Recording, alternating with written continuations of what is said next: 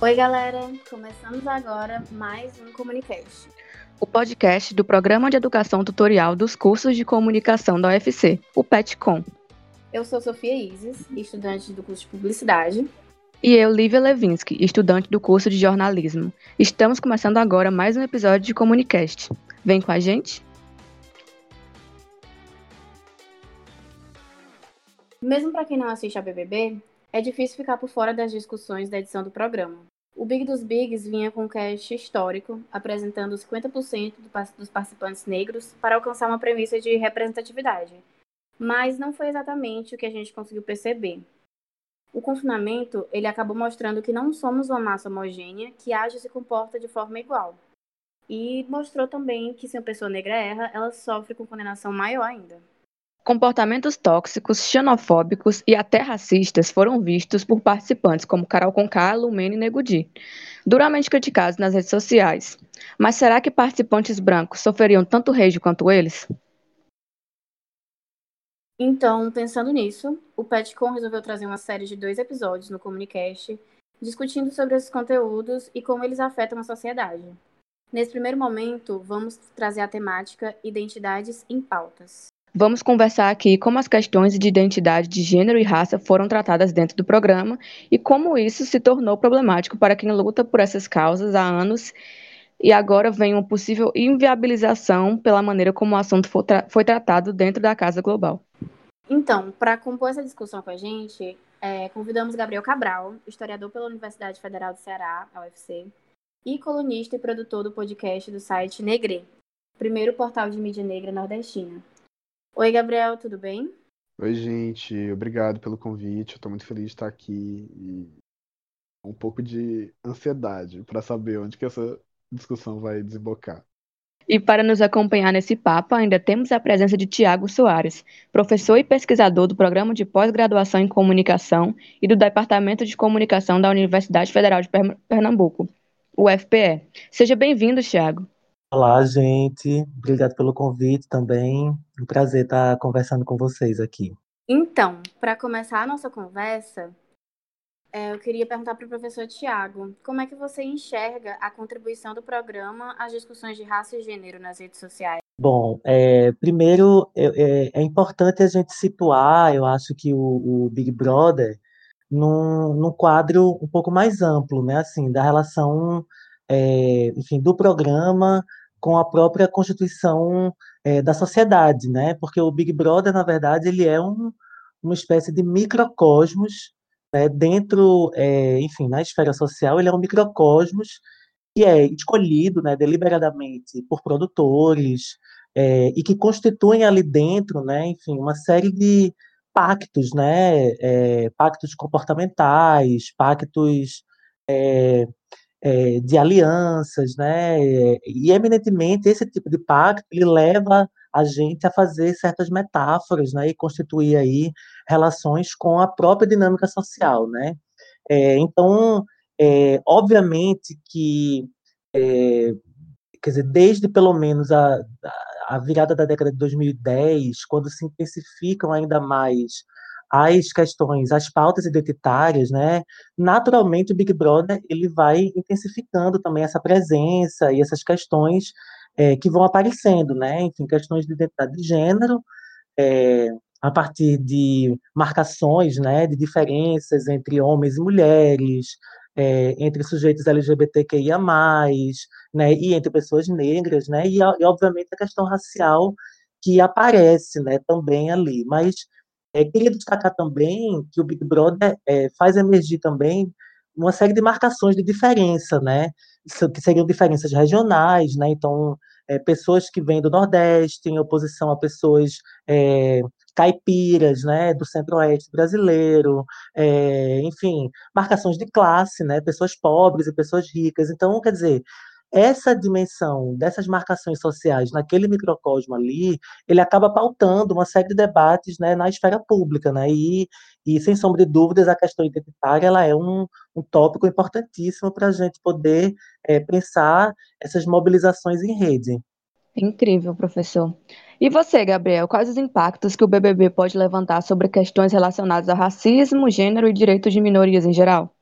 Olha, é, partindo inclusive desse apontamento muito interessante que, que o Tiago trouxe, né, é importante justamente partir desse pressuposto. Ao mesmo tempo que o, o BBB ele é uma extensão da realidade, um microcosmo, né, devidamente manipulado ali para gerar entretenimento, porque no fim das contas é um produto. É, esse show de realidade ele também possui uma, uma narrativa que é escrita. Ele não é roteirizado, mas a escolha dos participantes e a forma que o jogo coloca as dinâmicas para produzir esses embates e esses choques de realidade é, também diz muito né, sobre muita coisa.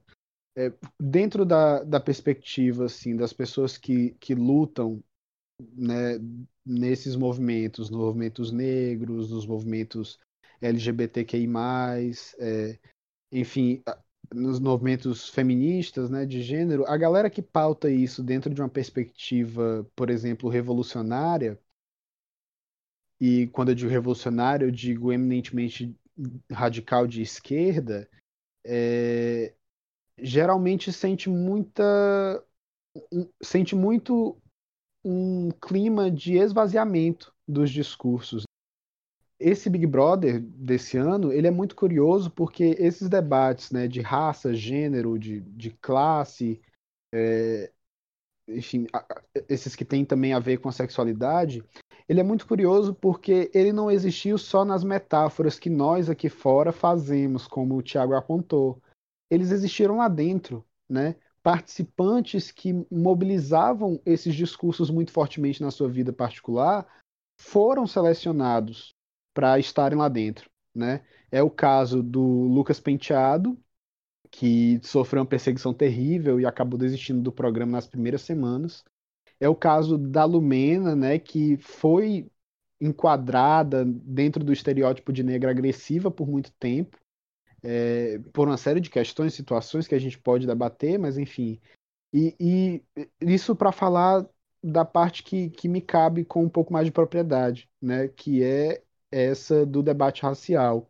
Mas é curioso perceber, por exemplo, que o Lucas Penteado ele tinha uma abordagem um pouco mais revolucionária, né, e um pouco mais radical é, dessas pautas.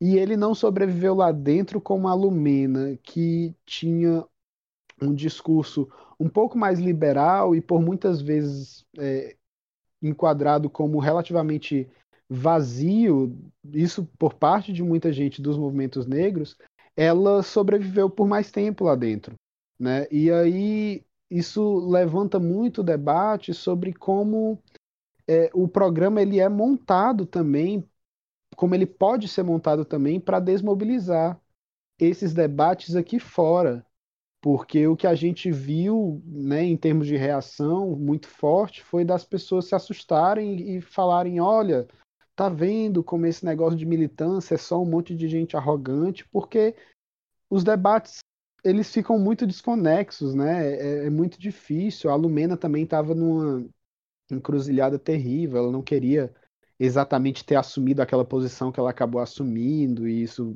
se tornou meio desesperador para ela. Mas é fato que, que quando aconteceu alguma dessas, dessas mobilizações, era uma coisa muito esquisita, muito esquisita, assim, que muitas vezes realmente não fazia sentido. E isso provoca um efeito muito negativo aqui fora, né?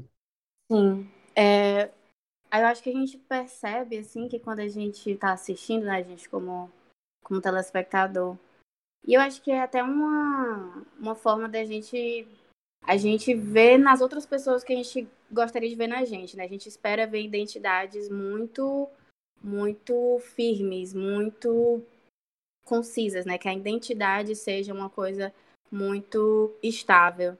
Só que aí no próprio programa a gente percebe que, por exemplo, a Lumena, né, ela, ela entrou não querendo ser exatamente aquilo, e aí as pessoas taxavam ela de certa coisa, e aí ela passou por essa encruzilhada que você falou. Por isso que eu achei muito massa quando o professor Tiago falou sobre diferença, né? Que a gente conseguiu ver muito sobre diferença dentro do, do programa Identidade e Diferença. E aí, eu queria perguntar para o Gabriel, pautar, né, para o Gabriel, que em uma das discussões no reality, o Nego Di, ele afirma que o Gilberto não é negro, né? logo também nessa questão de, tipo, afirmar uma identidade, né? O que é que é essa pessoa, o que é que a outra pessoa não é, em comparativo ao que eu sou, né? E aí ele falou assim, entre aspas, abre aspas, ele é no máximo sujinho, fecha aspas, que, abre aspas, parece um neandertal, fecha aspas. E aí, como é que falas iguais a essas trazem à tona a questão sobre identidade racial no Brasil, né? Que já é bem delicada. E aí essas falas, o que que, o que, que isso provoca nas pessoas? Nossa, pois é. é. Quando a gente fala de identidade, é, a gente a gente está falando não só de, uma, de um marcador de semelhança, mas de diferença, né? Identidade e diferença não são coisas dissociadas assim. É, até porque o próprio processo de se definir, de se enquadrar ou de, de buscar algo que, que, diga sobre sua identidade também é um processo, né? Ao mesmo tempo que você diz aquilo que você é, você está marcando também aquilo que você não é. Ou seja, você marca o outro, você marca a sua diferença em relação ao externo. É... Processos como o, o da constatação de identidade racial, eles são muito particulares, né? Eles são muito particulares porque eles partem dessa relação que a gente estabelece com o outro. Isso quer dizer, por exemplo, que o que pode ser tido como o que pode ser considerado como negro, uh, sei lá, em, em uma determinada parte do país, em outra talvez não seja tanto.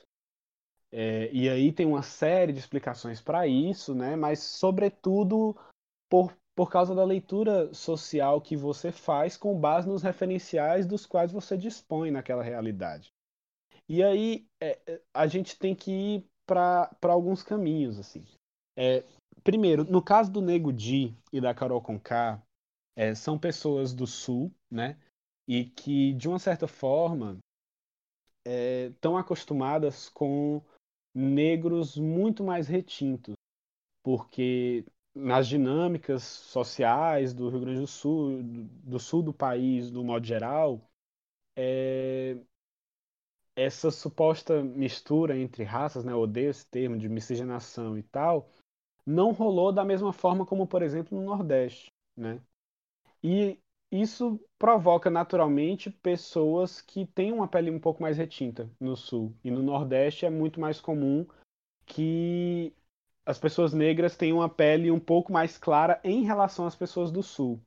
Então, a gente primeiro levanta, eu pelo menos na época eu pensei, poxa, talvez eles digam isso porque taranana, né? Aí tem a Lumena, que é retinta, o Nego Dia é retinta, a Carol é retinta. Mas algo que chamava muita atenção é que o Gilberto tem mais ou menos o mesmo tom de pele do Projota. E o Projota não tinha sua negritude questionada, né? Então, aí a gente já passa por, por um outro processo, assim, qual é o marcador, né, e qual é o limite para a negritude de uma pessoa ou de outra.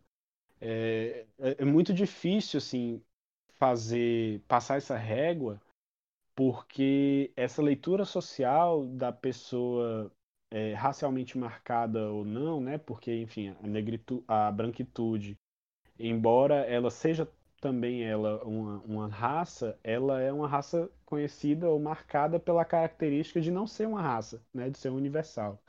É, mas é, o desenho, onde a gente marca isso, é muito difícil. Por isso que é, é uma conquista né, histórica assim, dos movimentos negros do reconhecimento dos pardos enquanto pessoas negras e, sobretudo, do, da, da defesa da autoafirmação racial, né? Assim, desde que a pessoa passe assim por um certo letramento racial e consiga entender um pouco melhor como que ela se coloca no mundo, normalmente é, essa autodefinição ela vai conseguir dar conta dessa negritude que, muito embora seja resultado de uma leitura social, ela não precisa necessariamente ser validada pelas outras pessoas. Né? Então é muito difícil, assim.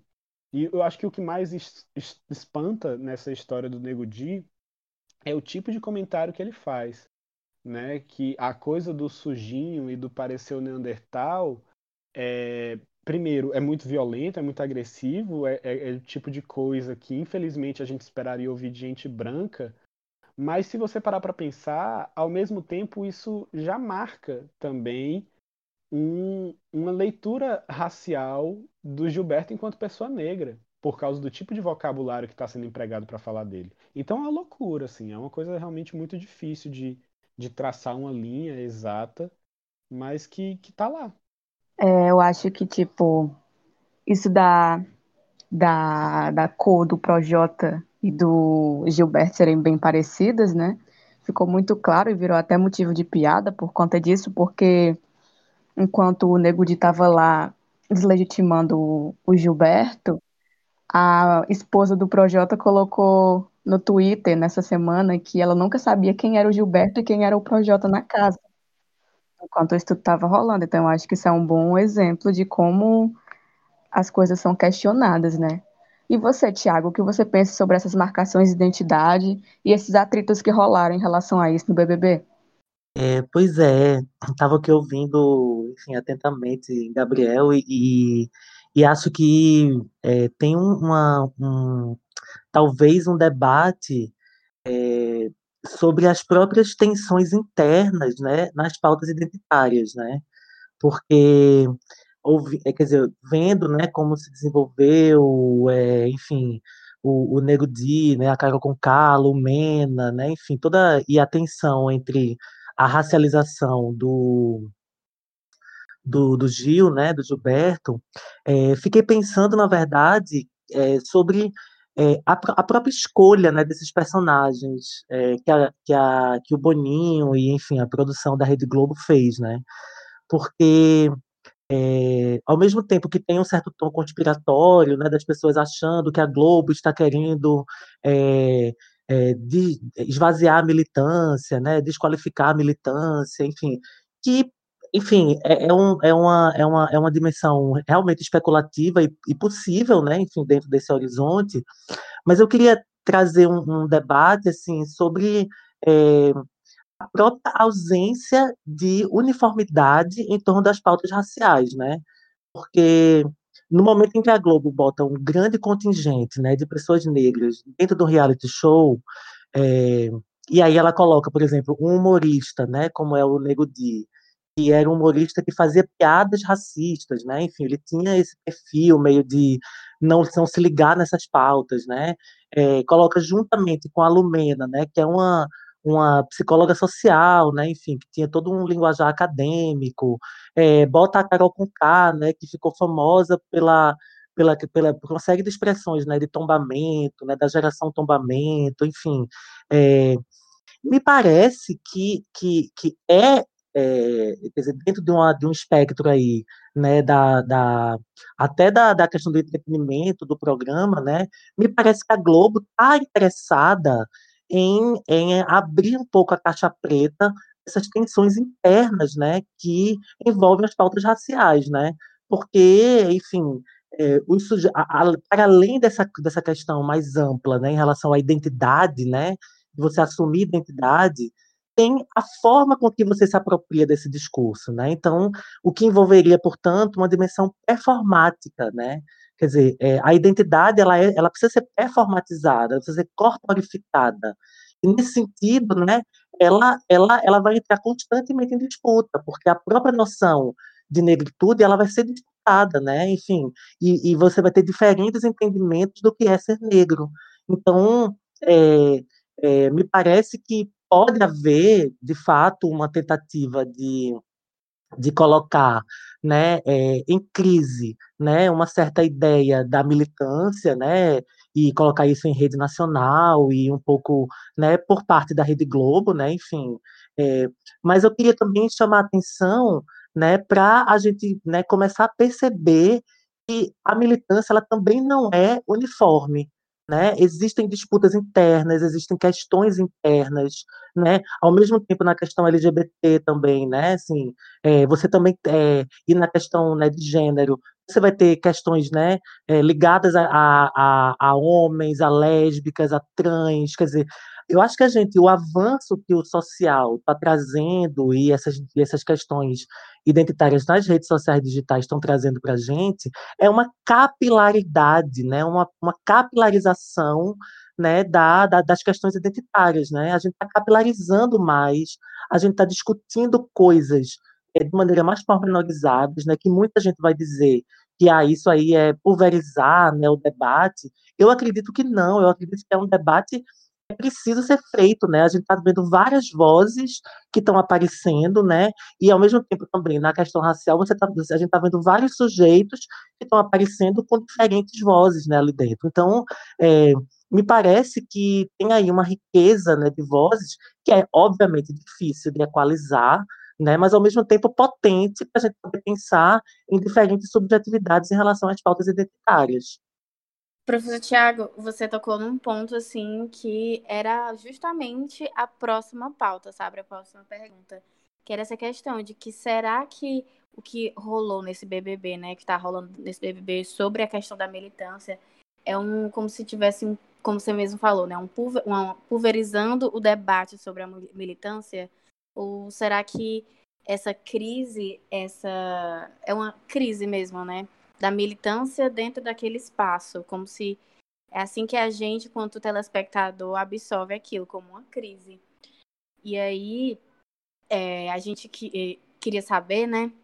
Se para você, né, para vocês, no caso, até onde um reality show e figuras, essas figuras públicas, né, que foram escolhidas, como vocês mesmo falaram, né, são personagens que estão performando uma identidade.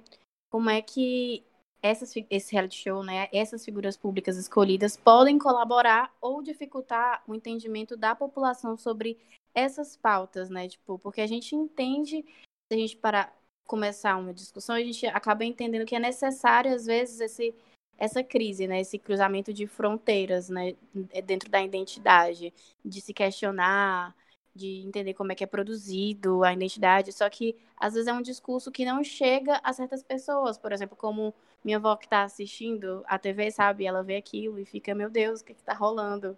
Então, o que, que vocês acham que pode colaborar ou dificultar o entendimento da população sobre essas pautas? Só queria pontuar rapidamente, assim, né, que em relação a, a é, a ideia de crise, né? Eu acho que a ideia de crise, ela é muito, ela é muito válida, ela é muito importante, né? A crise, ela faz, ela estabelece um, um papel autorreflexivo, né? E, e, então eu acho que assim, só para poder a gente poder pensar que qualquer é, avanço de fronteiras, né? E nesse caso aí, né, a militância sair da esfera né, enfim, dessas, né, enfim, de um debate mais circunscrito a movimentos sociais, a fóruns menores e partir para outro ambiente, né, enfim, essa, qualquer deslocamento ele vai implicar em crise, né, então nesse sentido eu acho muito potente, é, que inclusive é, eu estava vendo várias vários amigos, né, também da militância, né, é, pensando também é, é, olhando para aquilo e dizendo assim, será que a gente também não está sendo, a gente não é autoritário em alguma medida? Será que a gente não precisa é, repensar os, os nossos discursos, né? Então, me parece que tem aí também um papel de auto-reflexão que me parece interessante. É, eu já acho que, assim, concordo com, com o que o Thiago coloca, mas eu acho que o foco da discussão já é outro, assim. É, não dá para chamar de militância o que está rolando dentro do Big Brother. Né? Ainda que, por exemplo, o Lucas seja uma pessoa de militância que estava lá dentro, ele não estava militando lá dentro. A Lumena não estava militando lá dentro. Né? Militância tem a ver com organização, tem a ver com coletivo, tem a ver com trabalho é, em grupo, né? um trabalho coletivo para pautar ideias e práticas, estrategicamente, inclusive, mudança da sociedade, né? Ou seja, e aí a, a, as militâncias elas podem assumir de acordo com a sua predileção ideológica, teórica, enfim, aí ela pode assumir diferentes perspectivas, né? Se a gente está falando mesmo de pautar uma transformação radical por meio de uma revolução, ou se transformações pontuais, é, enfim. Aí tem uma série de diferenças, mas o BBB não é um espaço de militância, né? O que estava rolando ali não é militância, e é muito perigoso que, que a gente confunda isso. Por outro lado, eu acho que a ideia da, da montagem do programa era exatamente essa. É, porque foi o efeito que produziu, inclusive. A, a Globo está de parabéns no sentido de ter conseguido o que queria, né? De, de provocar uma.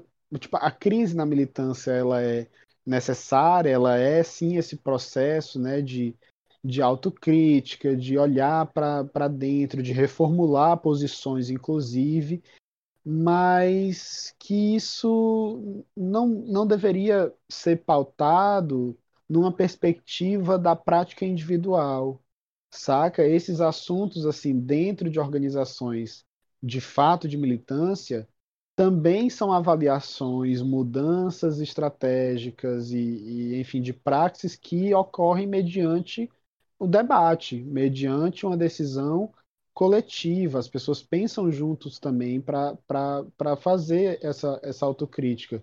Então, eu acho assim que é, o, o, que a, o que rolou ali é que aquilo colocou a gente diante de um mal-estar né, que, que tem a ver com algo que de fato existe, né, que tem a ver, sobretudo, com a postura individual de algumas pessoas também, mas não só nos espaços de militância, e que isso provoca um choque, mas não tem a ver com a militância em si. Eu acho que a narrativa criada ali é que tem, de fato, esse objetivo, né, de, de descredibilizar os movimentos sociais de um modo geral. É, eu acho que a ideia do programa foi muito essa, né, de esvaziar um pouco, ou de descredibilizar a imagem dos movimentos sociais, né? E isso se deu sobretudo em cima da figura da Lumena, que o que é algo um tanto quanto injusto e um tanto quanto ridículo também. Porque o efeito que a gente viu foi justamente esse, das pessoas enquadrando é, uma gama muito ampla e muito séria, inclusive, de movimentos sociais, na figura de uma pessoa só, que era uma pessoa só, em condições muito específicas, né, de, de desestabilização psicológica e tal. Então, isso é muito perigoso, assim, porque mesmo aquela, aquelas, aqueles posicionamentos, aquela forma de se posicionar que provocou um certo impacto, né, que a gente tinha da Lumena, mesmo aquilo talvez nem dê para a gente considerar real, porque embora um reality show seja ao pé da letra um show de realidade, aquilo é real mesmo, né? Sabendo que todo aquele contexto ele é feito para as pessoas precisarem agir como não agiriam normalmente, porque não, não sofrem aquela série de, de estímulos e pressões. Então é, é muito perigoso, sabe? Eu acho que assim a, a Globo está de parabéns nesse sentido de, de ter conseguido o que acho que ela queria, que era justamente de descredibilizar a imagem dos movimentos sociais. Mas eu acho que se a gente cai um pouco, se a gente compra muito abertamente essa narrativa, é um perigo. E a Lumena, né, ela foi descredibilizada em todas as formas, porque, tipo, é, descredibilizaram a profissão dela de psicóloga, o relacionamento dela, né? Foi tudo posto a perder. Exatamente. É, eu, eu queria, eu ia, ia aproveitar o gancho que acho que o Gabriel deixou para justamente pensar sobre é, até que ponto vale a pena né, os movimentos sociais eles disputarem certos espaços midiáticos, né? Eu acho que isso é uma questão, assim, porque, quer dizer, será que os discursos, né? Porque é, o processo de mediatização, e aí, nesse sentido, acho que é a questão da a gente, né, que estuda comunicação, né, enfim, o processo de mediatização, ele é um processo de redução, ele é um processo de síntese, né, ele é um processo de escolhas, assim, é, no jornal não dá para entrar tudo, né? Então você escolhe, né? Então num programa televisivo você vai escolher também, né? E aí a questão que me parece interessante, né, para a gente poder é, pensar, aí é assim, até que ponto, né? Porque acho que Gabriel também coloca bem a questão assim, a qualquer pessoa que vai para um reality show, ela não está em condições normais de temperatura e pressão, entre aspas, né? Assim, é, quer dizer, ali você está disputando um prêmio, né? Tem ali o que vários autores vão chamar de capitalismo cognitivo, né? A nossa cognição está dentro de um sistema é, cognitivo, né, que envolve dinheiro, né, que envolve é, notoriedade, enfim, então são outras condições, né. E aí eu, eu realmente eu, eu, eu, eu, eu colocaria aqui, né, assim, para a gente pensar até que ponto, né, assim, vale a pena ocupar certos espaços midiáticos, né? Até que ponto você não vai estar, na verdade, quase que traindo, né, a própria complexidade que são os discursos fora da mídia, né, para que você faça e adentre em certas esferas, né? Então acho que é, é importante também, aí eu acho que nesse sentido é importante para que a próprio, os próprios movimentos sociais, né, enfim, eles percebam é, quais são os espaços nos quais é possível que é, que seus discursos não sejam, na verdade, é, reconfigurados, né? Porque, sem sombra de dúvidas, aí concordando com todo mundo também, foi uma quase que uma uma, uma, uma, uma coisa, um sacrifício coletivo, né? Assim, a gente olhar aquela figura lá como Lumena, né? Colocada assim, né? Como vilã, né? Enfim, em todas as esferas, né? Profissionais e tudo isso. Quer dizer, então eu acho que é, um, é uma, uma questão também, né? Até que ponto vale a pena entrar nesses espaços, né? Tiago, é, tem um, uma frase que eu acho muito boa, é, que, que negros marxistas como eu utilizam muito para falar, que, que comunica muito sobre essa coisa, assim, de até que ponto vale a pena ou até que ponto é possível né, ocupar determinados espaços sem que seja necessária uma reconfiguração do discurso a frase que, que é brincando com aquela coisa do pretos no topo, né? A frase é os pretos no topo costumam ser fiéis ao topo e não aos pretos. E, e, e isso acho que, que resume muito, assim, porque é, não é de interesse de uma mídia burguesa que discursos revolucionários sejam abertamente pautados dentro dos seus programas. Né? E isso tem que ser levado em consideração. É, isso tem que ser levado muito em consideração. Nossa, perfeito, perfeito, Gabriel, exatamente. E é isso mesmo, é entender as lógicas, né, e, e, enfim, e operar no discurso, né, é, enfim, mas é realmente perfeito, nossa. Sim, gente, eu acho que é exatamente sobre isso, isso que o Gabriel falou. Tipo, eu lembrei muito da época que é, saiu aquele clipe da Beyoncé, eu não lembro nem o nome, gente, mas que estava se discutindo muito sobre isso no Twitter, principalmente. E era toda a comunidade negra, assim, do Twitter, né? Vários movimentos, óbvio, discutindo sobre essa questão de é, o que é que o capitalismo está entregando para a gente, né? Tipo, o que é que será que vale a pena mesmo estar ali, entendeu? O que é que significa estar ali? Tipo, o que, é que a Disney tava ganhando com, com isso, entendeu? Tipo, quem tá ganhando é a Disney no final. Nesse, nesse filme da Beyoncé e etc. E, tipo, ainda não tinha parado para raciocinar como essa lógica se adaptava dentro da realidade do BBB, né? E isso que o Gabriel falou e o, Thiago, o professor Thiago completou, achei incrível. É realmente muito sobre isso. É, sobre sobre o, o, The Gift, né, o filme da Beyoncé, eu primeiro tenho que fazer logo a minha culpa, porque de fato para Beyoncé eu passo muito pano. Mas, é, brincadeiras à parte, eu até escrevi, eu acho assim que, que é, é, é muito isso, mas é também complexo, né? Porque tem coisas que não resolvem o problema porque não são revolucionárias, e isso partindo da minha perspectiva, assim, de que só uma mudança revolucionária resolveria algumas coisas. É, mas que ao mesmo tempo não podem ser ignoradas. Né? Na época do, do, do lançamento desse filme da Beyoncé, é, um dos debates que a galera teve muito foi tipo, ah, é, ok, por um lado, incrível, achamos lindo. Por outro, a Beyoncé é bilionária, né? É, é uma mulher rica e tal, e, e talvez esse não seja exatamente o caminho. Só que aí ficava uma coisa muito binária de ou o filme é, ele é incrível e representativo e, e isso resolve as coisas, ou o filme não serve de nada porque ele porque representatividade não resolve o problema do capital e do racismo, enfim.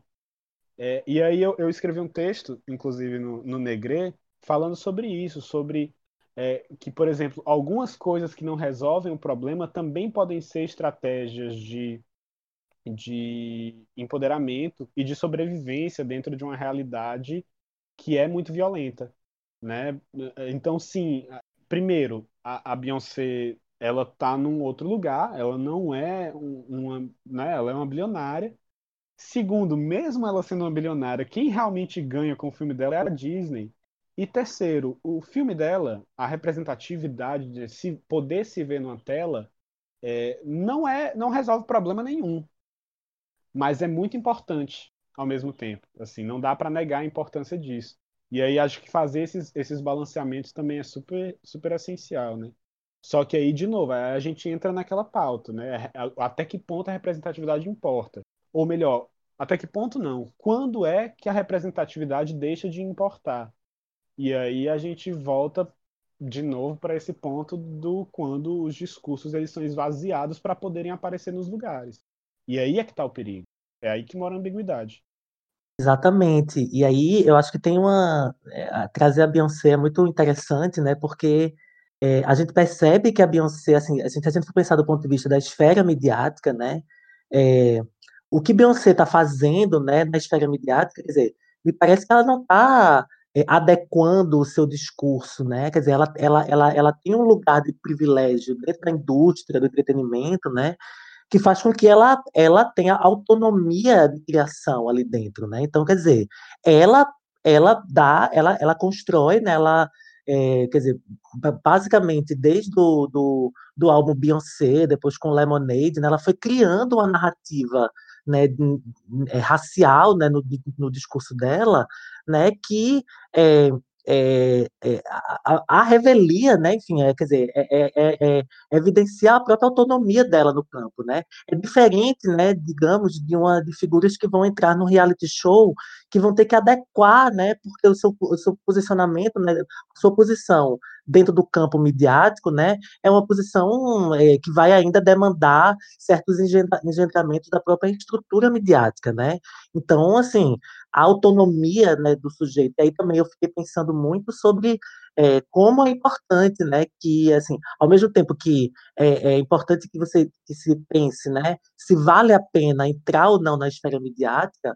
ao mesmo tempo é importante pensar também o que a esfera midiática traz para as causas identitárias, né, porque obviamente que a gente vê filmes é, é, com personagens né, complexos, né, enfim, tanto na, na, questão de raça, na questão de gênero, né, assim, isso obviamente tem um impacto grande, né, enfim, nas novas gerações, né, na forma da gente se enxergar no mundo, né, assim, é, então isso, isso tem uma importância, né, é inevitável, é inegável que a gente, né, precisamos democratizar os espaços na mídia, né, colocar personagens mais complexos, né, enfim, desse, desses espectros, então, é, é uma equação realmente é, com várias, né, com várias variáveis, né? E obviamente que colocando aí é, é, tópicos é, importantes para a gente poder pensar. No fim das contas, acho que o ponto central do perigo que, que todo esse debate, né, que às vezes ou é pesado demais ou é leve demais com relação à representatividade, com relação às pautas identitárias no, no geral, é, eu acho que o ponto central que a gente tem que colocar em perspectiva é de que essas identidades elas marcam nossas semelhanças e diferenças em relação aos outros, mas elas não são aspectos isolados da vida, né? Falar só de racismo ou achar que é possível resolver o racismo enquanto um problema isolado é ingênuo, né? Não se resolve o problema assim. Não se resolve o machismo enquanto um problema isolado. Quando a gente divide né, a militância, por exemplo, é, isso tem a ver com, com a seleção de prioridades, mas as opressões dentro da maneira como o capital se estrutura, elas estão o tempo todo interligadas assim. Eu não sou Gabriel e negro, eu sou Gabriel que também é negro e que também é bissexual e que também, enfim, é socialista e, e outras coisas. Então, é, muito embora a gente precise de fato dar esse enfoque, a gente tem que tomar cuidado para não cair nas tais armadilhas da identidade, né? De achar que a identidade é aquela caixinha separada da realidade e que só ela ali, é, de maneira isolada, é possível lidar com ela e resolver. A gente precisa colocar sempre os problemas dentro dessa perspectiva mais ampla, estrutural mesmo.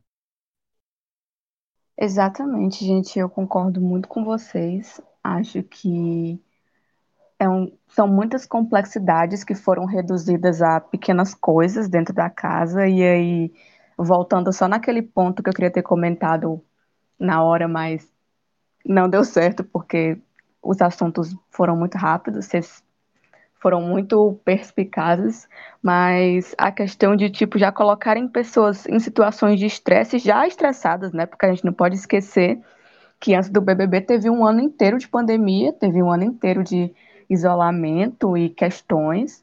E a nossa conversa vai ficando por aqui. Gostaríamos de agradecer aos convidados. Muito obrigada, Tiago e Gabriel. Se quiserem dar algum recado ou divulgação, fiquem à vontade. Queria agradecer a vocês, muito obrigado também pelo convite. Queria convidar todo mundo a, a entrar no, no site do Grupop, né, que é o grupo de pesquisa que eu coordeno na UFPE. É um grupo de pesquisa em comunicação, música e cultura pop. É, grupopufpe.com.br, tudo junto. E tem o Instagram, né, que é grupop.ufpe. E agradecer e saudar todos. Muito obrigada. É, obrigado pelo convite, eu agradeço demais, foi, foi ótimo participar do papo.